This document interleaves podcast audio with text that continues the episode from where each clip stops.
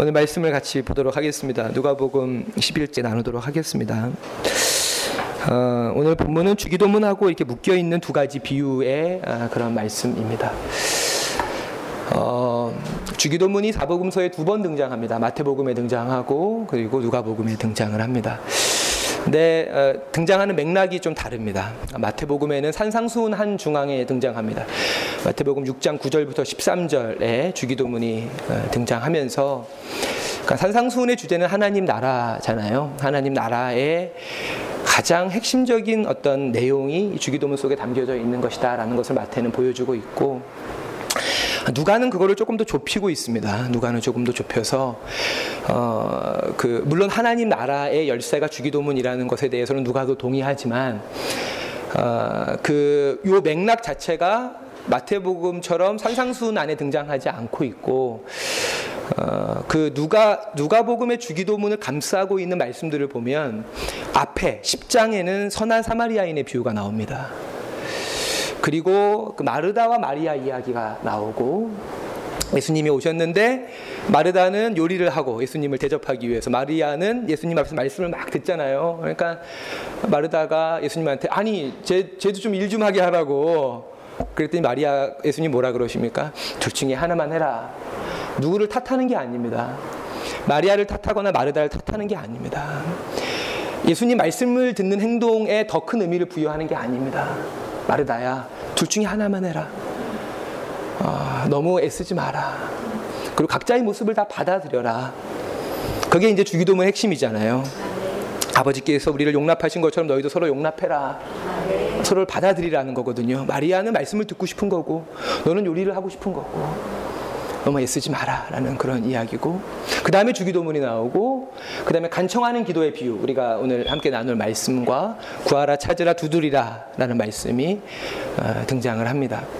그래서 누가는 주기도문을 어, 마태처럼 하나님 나라의 어떤 가장 중요한 기도로서 주기도문을 보고 있지만 그 중에서도 특별히 어떤 관계 주기도문 안에서 어떤 관계성을 우리들에게 이야기해 주고 있습니다. 음, 그래서 요 우리가 방금 읽었던 그 11장 13절의 마지막 기도 있잖아요. 너희가 악할지라도 좋은 것을 자식에게 줄 줄 알거늘 하물며 너희 하늘 아버지께서 구하는 자에게 성령을 주시지 않겠느냐는 말씀이 마태복음에도 등장해요. 마태복음에는 뭐라고 등장하냐면 좋은 것을 주시지 않겠느냐로 등장을 해요. 근데 누가는 그것을 성령이라는 단어로 바꾸고 있는 거예요. 왜 그렇죠? 성령이 어떤 분이시죠? 성령이 교제를 일으키는 영이시잖아요. 친교의 영이시기 때문에 누가는 그 좋은 것을, 그러니까 좋은 것이 예수님이 하신 말씀인지 성령이 예수님이 하신 말씀인지 확인할 길은 없지만 누가는 그 좋은 것을 성령으로 좀 국한해서 하나님 나라 안에서도 이 관계 부분에 집중을 하고 있다는 것입니다. 어, 그래서 그 주기도문의 기도의 내용이 오늘 그 뒤에 나오는 두 가지 비유를 통해서 어떻게 구체적으로 우리의 삶에서 적용돼야 되는지를 예수님은 말씀하시는 거예요. 또는 어, 좀 어려울 수 있지만 그 주기도문의 주제가 하나님 나라가 이 땅에 이루어지기를 기도하시는 거잖아요. 어, 그 하나님 나, 하나님의 이름이 거룩히 여김을 받고 하나님 나라가 하늘에서와 같이 땅에서 이루어지고 어, 그 그것이 되려면 주님은 세 가지가 이루어져야 된다는 거예요. 일용, 일용할 양식 모두가 일용할 양식을 가져야 된다라는 거예요. 그 황창한 위원장님이 정치를 제가 이제 정치를 왜 하세요?라고 물어봤더니 정치의 목적은 배고픈 사람이 없게 하는 거라는 거예요. 그 하나님 나라죠. 그러니까 정치의 목적은 모든 사람이 잘 살게 할 수는 없다. 하지만 배고픈 사람을 얻게 하는 게 정치의 목적이다. 근데 그것이 하나님 나라의 모습이에요. 일용할 양식을 모두가 다 받는 거예요. 모두가 다 일용할 양식을 갖는 것이 하나님 나라예요. 그 아까 얘기한 대로 각자의 모습을 서로 인정하고 받아들이는 거예요. 그리고 시험에 들지 않아야죠. 그 하나님 나라가 어떻게 실현되는지를 보여주는 것이 주기도문 이후의 두 가지 비유 속에 담겨져 있는 내용이라고 저는 생각을 합니다. 저는 오늘 특별히 그 5절부터 8절에 나오는 이 간청하는 기도 안에서 예수님의 주기도문의 내용을 어 한번 그 우리가 이해했으면 좋겠습니다. 그러니까 오늘 설교의 제목이 벗됨을 인하여서는 주지 않겠지만 간청함을 인하여서는 주겠다라고 하는 8절 말씀에서 제가 따서 간청함을 인하여가 오늘 설교의 제목인데요. 아주 오해받는 본문 중에 하나가 이 누가복음 11장 5절부터 8절이 아닐까 싶어요. 특히 한국 교회의 어떤 이런 기복 신앙과 어떤 이 뜨거운 영성이 만나 가지고 뭐 어떤 야 뭐 이런 이런 얘기 있잖아요. 뭐, 어, 뭐 어려운 일 목사, 목사님 지금 어려운 일이 많이 있어요. 요즘에 사업도 안 되고 뭐지 아내도 많이 아프고 하, 마음도 평안하지 않고 그 목사님이 뭐라 그러세요? 기도원 가서 소나무 뿌리 하나 뽑으면 소나무 뿌리 뽑아라. 이게 한국 교회에서 아주 그러니까 일반적인 혹시 뽑아보신 분 있으세요? 그 얘기는 무지하게 들었는데 뽑았다는 사람을 제가 본 적은 없어가지고 안 웃기신가요? 이게 웃겨 웃겨야 되는데. 어, 그래서 간절히 기도하면 들어주신다라는 식으로 이 본문을 많이들 설교하세요. 그러한 내용이 아닙니다. 그 내용이 아닌 것은 이 앞에 주기도문이 있어요. 주님이 하나님의 뜻을 구하는 기도를 하신 다음에 이 비유를 하시는 거예요. 그러니까 무엇이든지 네가 원하는 대로 간절히 기도하면 다 이루어 주신다가 어떻게 이 주제로 규결될 수가 있겠습니까? 그건 우리 스스로 신앙의 자존심을 버리는 해석입니다. 아, 네. 그렇게 해석할 바에야 차라리 모르겠습니다, 주님. 이라고 얘기하는 게 훨씬 더 정직한 거예요. 앞뒤 본문하고 어울리지 않는데 이 본문의 내용이 뭔지는 모르겠습니다. 라고 이야기하는 게 훨씬 더 정직하고 훨씬 더 겸손한 고백이라고 저는 생각이 됩니다. 오늘 본문의 이야기를 간단히 이렇게 좀 정리해서 정리라기보다 제 해석으로 좀 말씀을 드리면 A, B, C가 등장합니다. 세 명의 등장 인물이 있습니다. A라고 하는 사람이 어, 하루 일과를 마치고 다 마치고 저녁을 먹고 가족과 함께 저녁을 먹고 아이들을 씻기고 아이들을 재우고 잠들었습니다. 그런데 뭔가 이게 소리가 들리는 거예요. 아직 뭐 하루 종일 고되게 일했, 일했을 테니까 밖에서 이게 문을 두드리는 소리가 들려요. 아, 옆집인가 해서 처음에는 그냥 이렇게 하다가 점점 소리가 커지는 거예요. 아, 근데 이게 소리가 커지면 아이들이 이렇게 깨잖아요. 이제 아이를 키워보신 부모님들은 아시겠지만 아이가 한 번 잠든 다음에 그 아이가 깨어나는 것처럼 부모한테 고달픈 게 없어요. 이 얘기를 제가 하는 게 아니고 이 누가복음에서 세계 최고의 학자가 누구냐면 데럴 보크라고 하는 사람이에요. 네, 옥스퍼드에 있는데 데럴 보크라고 하는 사람이 누가복음 분야의 세계 최고의 학자인데 그 사람 주석에 나와 있어요. 아이를 재웠는데 그 아이가 일어날 수 있는 상황 발생하는 게 얼마나 부모에게는 당황스럽겠냐라고 누가복음 분야의 세계 최고의 학자의 주석에 나와 있는 걸 보면서 이 사람이 보통 고수가 아니구나. 자녀를 한번 잤는데 옆집에서 시끄럽게 해가지고 그 아이가 새벽 한두 시쯤 깨면 어, 부모는 정말 고달프죠. 아주 아이를 사랑하는 그런 주석가였던 것 같아요. 아이를 직접 재워보고 새벽에 일어나는 아이를 다시 재워봤던 그런 주석가인 것 같습니다. 아이가 이제 막 뒤척거리고 깨어날 것 같으니까 이제 문을 열어주려고 문 앞에 서게 되죠. 그런데 밤중에 누군가 문을 두드리는 것은 둘 중에 하나입니다. 도둑이거나 또는 아주 급하게 도움이 필요한 사람이겠죠. 그래서 아 도둑이면 어떡하나. 하지만 도움이 필요한 사람일 수도 있을 것 같아서 문을 열어봅니다. 열어봤더니 누가 있습니까? 처음 보는 사람이 있는 겁니다. 어, 그리고 이 동네 사람이 아닙니다. 뭐 당시에는 이주 자체가 많지 않으니까 동네 사람들 얼굴을 서로 다 알, 알고 있지 않겠습니까? 처음 보는 사람입니다. 물론 성경에는 뭐라고 나와 있냐면 어, 11장 6절에 내 벗이 여행 중에 내게 왔으나라고 나와 있지만 벗이 왔다라고 이야기하지만 원어에는 그렇지 않습니다. 그러니까 어떤 의미냐면 그러니까 당시에 여행이 있었겠어요? 여러분 지금의 관점으로 성경을 보면 안 되죠. 2000년 전에 여러분 우리가 불과 50년 전만 해도 여행이라고 하는 개념이 있었습니까? 한국 사회에? 없었거든요.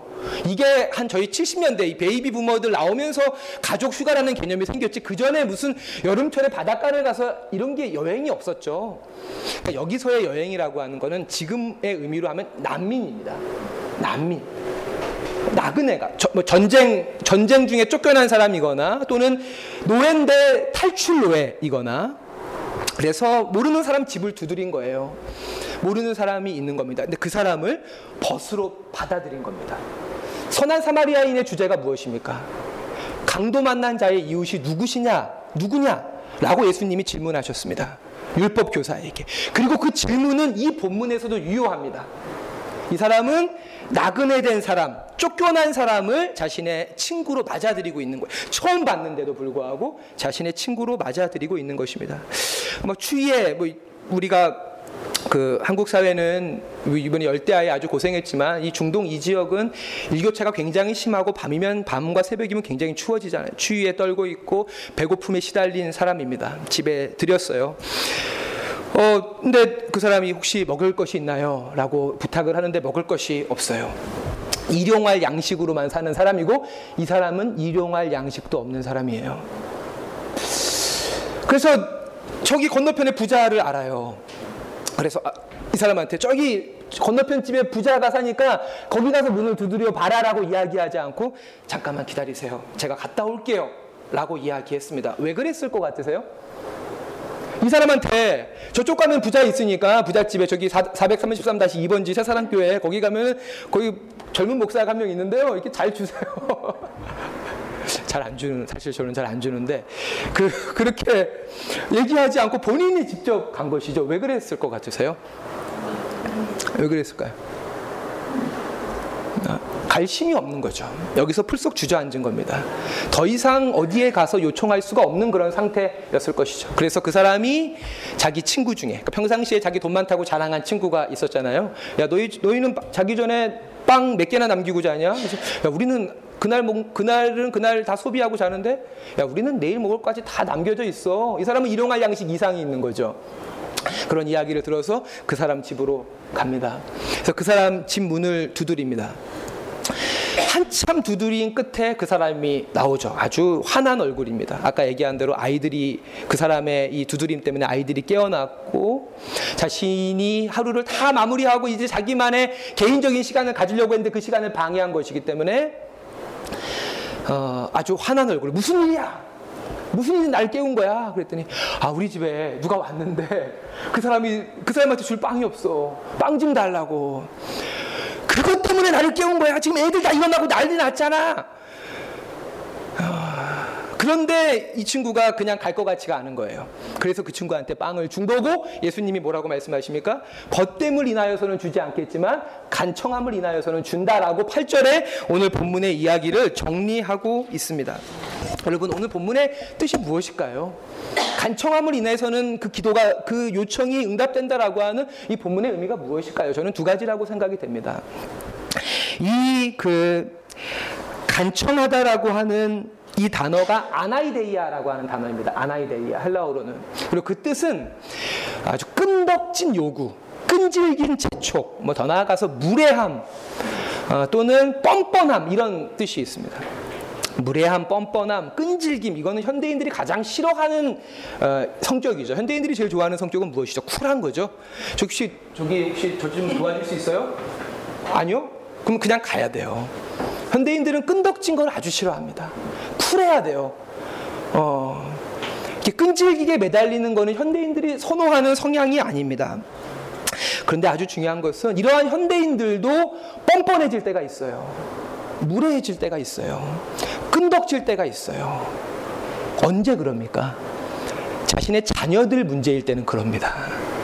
가족들의 문제일 때는 뻔뻔함과 무례함을 무릅습니다.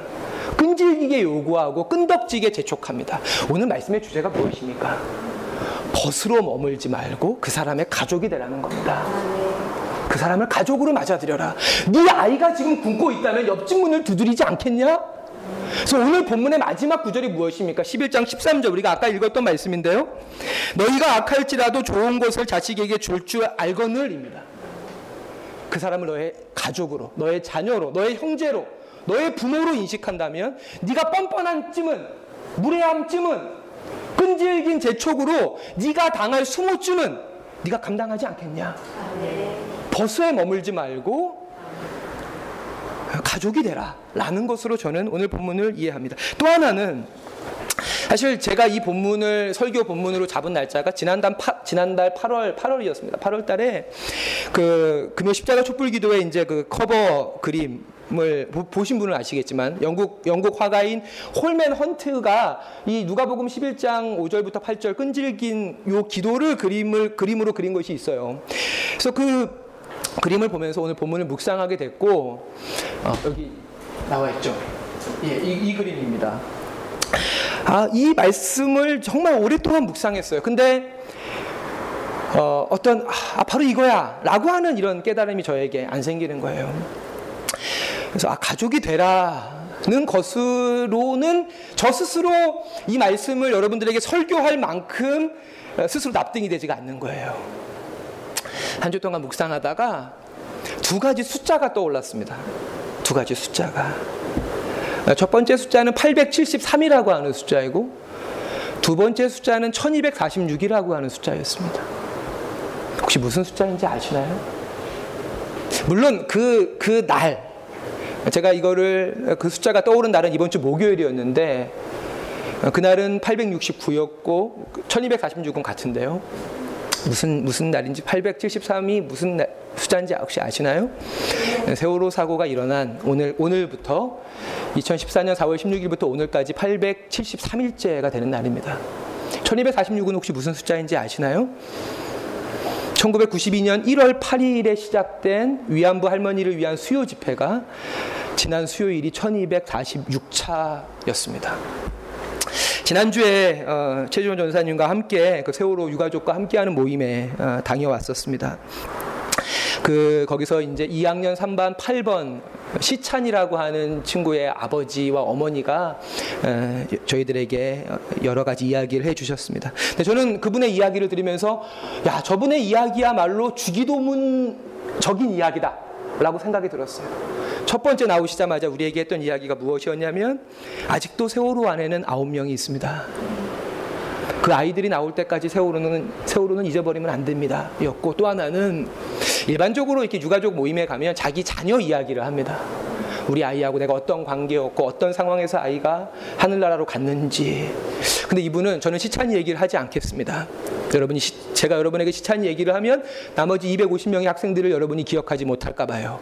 여러분 시찬이를 모르셔도 되니까 250명의 단원고 학생들을 꼭 기억해 주세요. 라는 그런 이야기를 저에게 저희들에게 해 주셨습니다. 그 위안부 할머니 중에 한 분인 기로녹 할머니라고 하는 분이 지난주 중에 언론에서 했던 이야기가 나는 1억, 뭐 2천만 원 필요 없고 단돈 1원이라도 배상금을 받고 싶다. 일본 정부는 지금 1억을 주지만 생존자에게 그 1억은 무엇입니까? 위로금이죠. 격려금이죠. 나는 단돈 1원이라도 일본 정부의 공식적인 배상금을 받고 싶다. 라고 1246주째 이야기하고 있습니다. 저는 오늘 본문을 우리가 제대로 이해하려면 권력 구조를 이해해야 됩니다. 예수님은 진공 속에다가 말씀을 던지신 것이 아니라 그 시대 속에다 말씀을 던지신 것이고 그 시대에서 우리가 잊지 말고 기억해야 되는 것은 그 시대는 철저하게 계급 사회였다는 거죠. 권력 사회였다는 것이죠. 지금도 역시 마찬가지입니다. 그렇게 생각해 보니까 이 끈질김, 뻔뻔함이라고 하는 것은 약자들이 자신의 요구를 강자들에게 표현하는 유일한 수단입니다. 뻔뻔해지지 않고는 무례해지지 않고는 자신의 요구를 이야기할 수가 없습니다. 뻔뻔하지 않게 무례하지 않게 끈질기지 않게 얘기하면 아무도 자신의 이야기를 들어주지 않습니다.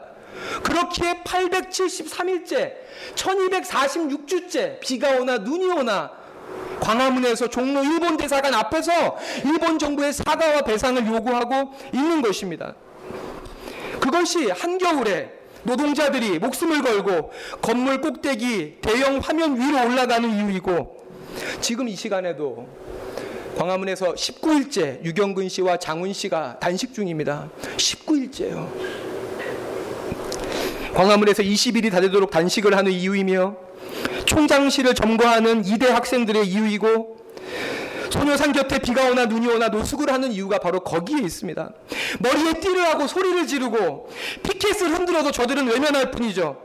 그나마 그 시위하는 사람들 주변에 그 시위의 문구들을 보면서 그 피해자들의 사, 처지에 동감해주고 그래서 그 강자들이 자신의 명예 때문이라도 움직이게 만드는 것이 유일한 수단입니다. 오늘 본문도 그런 말씀 아닐까요? 왜 그 부자가 나왔을 것 같으세요? 계속 그 사람이 시끄럽게 하면 주변 사람들이 야 저 사람 돈도 많은데 인색하다. 어, 돈 많은 사람이 참 인색하다라는 소리가 듣기 싫어서 나온 건 아닐까요? 자신의 명예 때문에 그것 외에는 강자들을 움직이게 할 방법이 없다라고 하는 것이죠.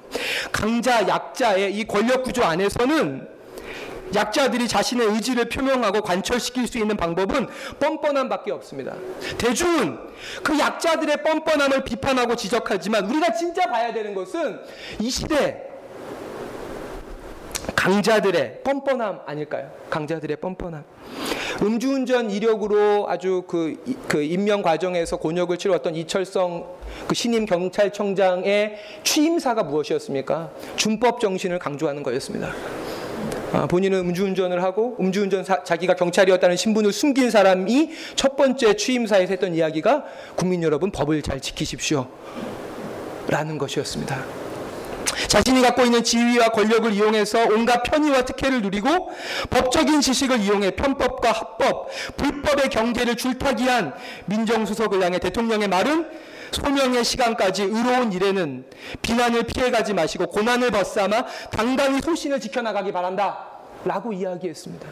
우리들은 약자들의 그런 요구에 대해서는 뻔뻔하다. 라고 이야기하고 강자들의 뻔뻔함에 대해서는 쉽게 관대해지고 눈을 감을 때가 많다라고 하는 것이죠. 저에게 873, 1246이라고 하는 숫자를 떠오르게 한 칼럼이 있습니다. 칼럼이.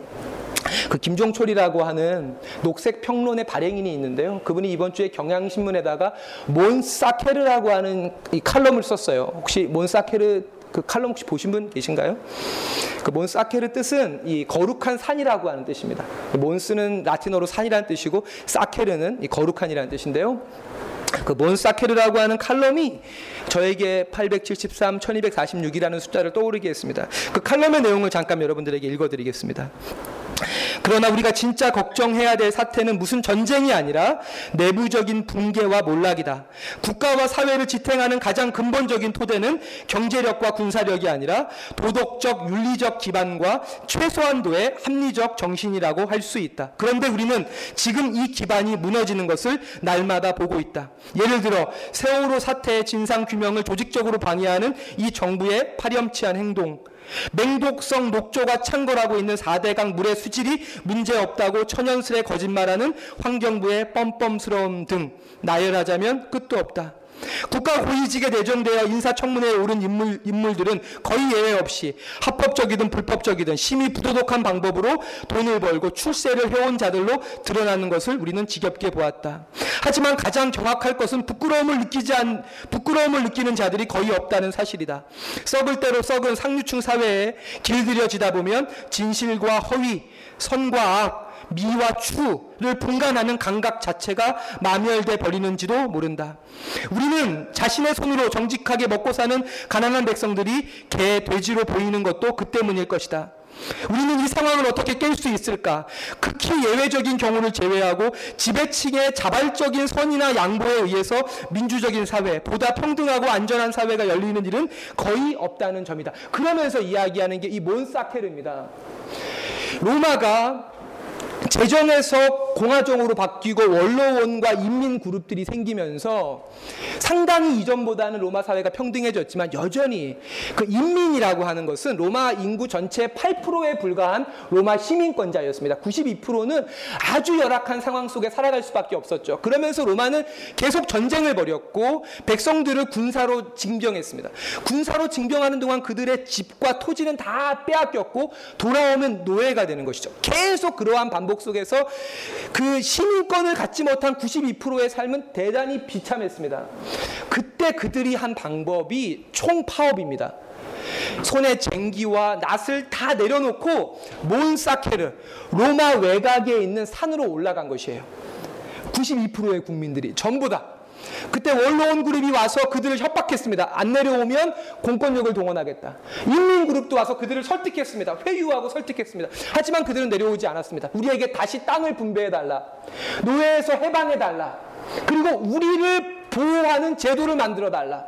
그리고 그것이 요구될 때까지 그들은 내려가지 않았습니다. 결국 로마 사회를 정상적으로 움직이기 위해서 그들의 요구를 들어주게 되고 그 중에 하나가 호민관 제도입니다. 호민관 제도를 만들게 된 이유가 이 몬사케르라고 하는 거죠. 그 이후에도 로마의 노예와 평민들은 몬사케르를 통해서 자신들의 요구를 이루어갔고 로마는 굉장히 긴 시간 동안 더 평등하고 자유로운 사회로 지속될 수 있었다라고 하는 김종철 씨의 칼럼을 보았습니다. 우리는 가진 자들의 뻔뻔함에 대해서는 관대하면서도 없는 자들의 뻔뻔함에 대해서는 쉽게 분노하죠. 우리는 그들의 그 뻔뻔함을 감내하고 감당해야 됩니다. 저는 두 가지 이유에서 그렇다라고 생각이 됩니다. 왜 그럴까요? 우리가 느끼는 간접적인 불편함과 그들이 직면한 생사와 존망의 위기는 차원이 다른 것이기 때문이죠.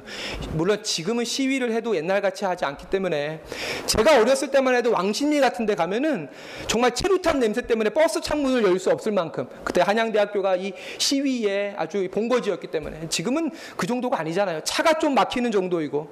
하지만 그것 때문에 그들의 정, 그들의 그 요구를 묵살할 때가 너무나 많이 있다라고 하는 것이죠. 우리는 그들의 그 무례함과 뻔뻔해 보이는 모습 뒤에 울분과 분노와 절박함을 볼 수 있어야 합니다. 얼마 전에 제가 연합 뉴스에서 본 뉴스 제목이 뭐였냐면 한남동 1인 시위로 몸살이라고 하는 기사 제목을 봤어요. 한남동에 재벌 그 이 사주들의 사택이 굉장히 많이 있잖아요. 그러니까 1인 시위는 신고하지 않아도 할 수 있는 것이거든요. 1인 시위로 한남, 한남동이 몸살이다. 라고 하는 기사를 봤어요. 어. 1인 시위하면 얼마, 1인 시위를 몇천 명이 하는 게 아닌데, 그 구본무 LG 회장 앞에서 하고, 이건희 회장 집 앞에서 한 명이 하고 하는 것들인데, 그것 때문에 한남동이 몸살을 앓습니까? 그렇지 않죠. 그렇지 않습니다. 우리가 그 시위 때문에 느끼는 불편함과 그들이 지금 처해 있는 상황은 우리가 그 불편함을 감수하기에 충분한 이유라고 하는 것이죠. 두 번째로 정말 중요한 것인데요. 무엇보다 이 세상의 하나님 나라가 바로 그 그들의 뻔뻔함을 통해서 조금씩 이루어져 가고 있다라고 하는 사실에 눈을 떠야 됩니다. 우리가 지금 당연하게 누리고 있는 권리들은 강자들의 양보로 자연스럽게 주어진 것이 아니라 끝없는 투쟁을 통해서 얻게 된 것이다. 라고 하는 사실은 우리들은 기억해야 됩니다. 지하철에 엘리베이터가 생기고 에스컬레이터가 어떻게 생긴지 아셔요, 여러분? 지금 우리가 편리하게 이용, 어르신들을 이용하시잖아요. 어떻게 생겼는지 아세요? 장애인들이 철로에 누워서 생긴 거예요. 그때 언론들이 장애인들을 아주 맹 비판을 했어요. 서울시의 교통체증을 유발하고 폭력적이고 불법적인 방법으로 시위를 한다고요. 근데 지금 우리들이 그 혜택을 누리고 있지 않습니까? 지금 우리들이 우리가 지금 누리고 있는 권리는 강자들이 아 쟤네들 불쌍하니까 이런 권리를 주자 해서 우리가 누리는 것이 아니라 누군가의 눈물과 피와 목숨을 통해서 우리가 누리게 된 것입니다. 우리가 지금 대통령을 뭐 좋아하시는 분도 있겠지만 예, 정권 교체를 바라시는 분도 있으니까요. 내년 말 이제 1년 반 정도 남았는데요. 우리 손으로 대통령을 뽑을 수 있게 된 것은 박종철과 이한열의 죽음이 있었기 때문입니다. 자연스럽게 그들이 우리에게 준 것이 아니에요. 전두환 정권이 그래 이제는 직접 선거하자라고 했던 것이 아니라고요. 수많은 대학생들이 학업을 포기하고 취업을 포기하고 그것보다 더 중요한 민주사회를 향한 국민이 선택하는 대통령을 뽑기 위한 그들의 투쟁과 헌신 때문에 지금 우리가 투표를 할 수 있는 것이죠. 하나님 나라가 그들의 뻔뻔한 아나이데이아를 통해서 이루어지고 있다는 사실을 볼 수 있어야 됩니다. 그리고 우리도 그들과 함께 아나이데이아에 동참해야 하는 것이죠. 마태복음 말씀을 같이 한번 볼까요? 마태복음 11장입니다.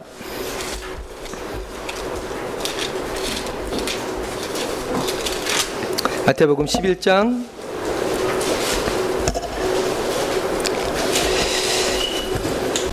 12절입니다. 마태복음 11장 12절 같이 한번 읽겠습니다. 시작. 세례 요한의 때부터 지금까지 천국은 침노를 당하나니 침노하는 자는 빼앗느니라. 아멘. 천국은 침노하는 자의 것입니다. 천국은 빼앗는 것입니다. 빼앗아야 합니다.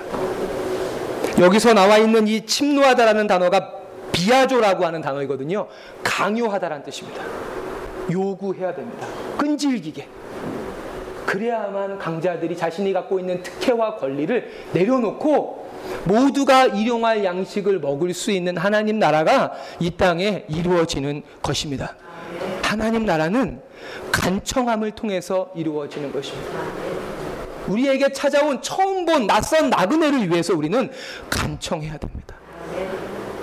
그렇지 않고는 하나님 나라가 이루어지지 않습니다. 아까 얘기한 대로 이 사람은 저쪽 집에 가보세요. 저기 부자니까요. 라고 이야기하지 않고 자기가 대신 갔죠. 왜 그랬다고 이야기했습니까? 이 사람한테 갈 힘이 없으니까요. 세월호 유가족이 광화문에서 873일이 지나도록 지금도 투쟁하고 있습니다. 우리가 대신해야죠. 그들은 피해자입니다. 위로받고 보상받고 그래야 될 피해자들이 지금도 싸우고 있습니다. 저는 중보 기도가 아니라 중보 행동을 요청합니다. 우리가 대신 기도하는 것처럼 우리가 대신 행동해야 됩니다. 그들의 목소리가 되어줘야 되고 그들의 손과 발이 되어주어야 됩니다. 청와대 가서 시위하세요. 1인 시위하세요. 라고 그들에게 이야기해 주는 것이 아니라 제가 대신 갈게요. 여기서 계세요. 라고 이야기해야 됩니다. 어, 말씀을 마무리하겠습니다. 사실 어, 9월이 시작되고 아주 이른 추석이잖아요. 이번이 9월 14일부터 16일이니까요. 지난 한 주 동안에 어, 아, 이 추수감사 이 지, 역사의 쌀나누기를 11월로 미루고 우리가 거의 그때쯤 했었으니까요. 추, 11월 셋째 주일이 원래 추수감사 주일이잖아요. 공식적으로는. 어, 그래서 아, 그쯤으로 미뤄야 되나? 라고 생각이 드는 순간에 이 말씀을 준비하게 되었고, 아, 음, 그래서 아, SCC에 많은 회비들을 쓰시고 많은 비용들을 쓰셔, 쓰신 여러분들이지만 한 번더 어, 여러분들에게 간청하고 우리들은 용돈의 문제이고 더 좋은 거를 못 사는 문제이지만 그들은 삶과 죽음의 문제에 있는 사람들이 있다라는 사실을 꼭 기억하시고 음, 아나이데이아 그들을 대신해서 간청하고 요구하고 투쟁하는 그래서 이 땅에 하나님 나라 이루어가는 새사랑 교회 되시기를 부탁을 드리겠습니다. 기도하겠습니다.